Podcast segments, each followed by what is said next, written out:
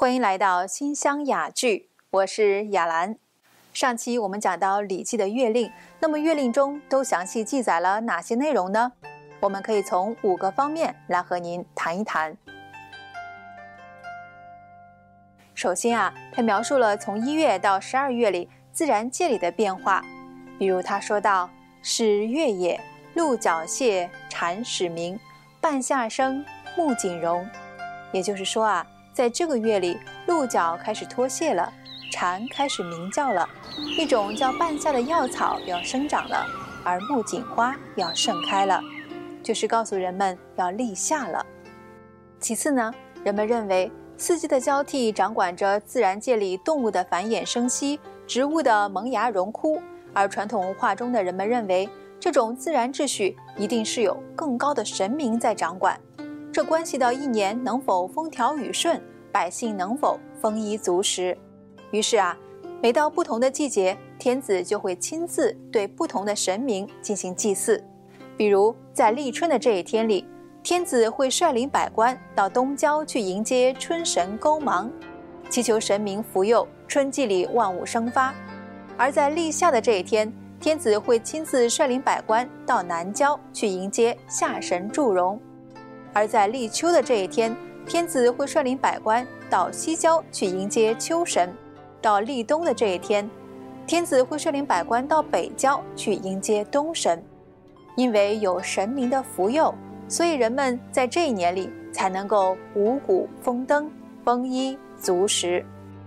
第三个方面呢，月令里还描述了人和自然如何和谐的相处，比如在春季里。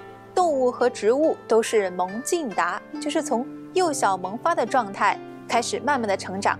那么这时候啊，就要保护它们的生长，要禁杀伐，不能去杀那些怀孕的母兽或者是幼虫、幼兽之类。《礼记》中还说到：“国君春田不为泽，大夫不掩群，士不取米卵。”意思就是说啊，在春天万物生发的时候。国君狩猎不把所有的鱼都给捕捞光，大夫呢不把所有的猎物都赶尽杀绝，而将士呢不把鸟的卵都给拿走。他说的就是人和万物能够和谐共生、生生不息之道。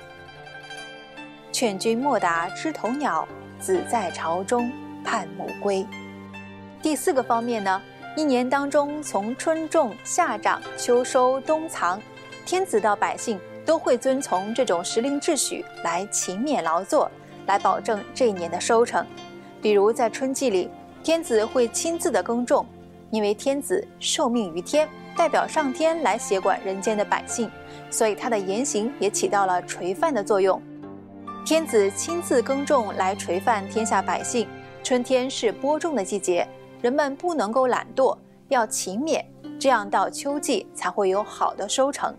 而天子的这种亲耕礼，从周朝开始，一直延续到了清朝。皇帝亲自耕种，所收获的粮食用来祭祀上天。那么在春天里，女子们都会忙些什么呢？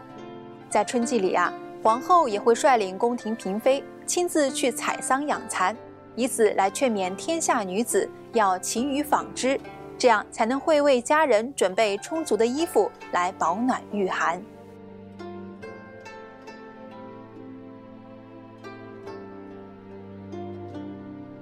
第五个方面是关于人们自我的养生，不同的时令变化也会给人带来不同的影响。道家认为啊，人体是个小宇宙，它和外在的宇宙相对应，所以呢，人们要根据不同的时令变化来调养身心。春养肝，夏养心，秋养肺，冬养肾，而一年四季调养脾胃。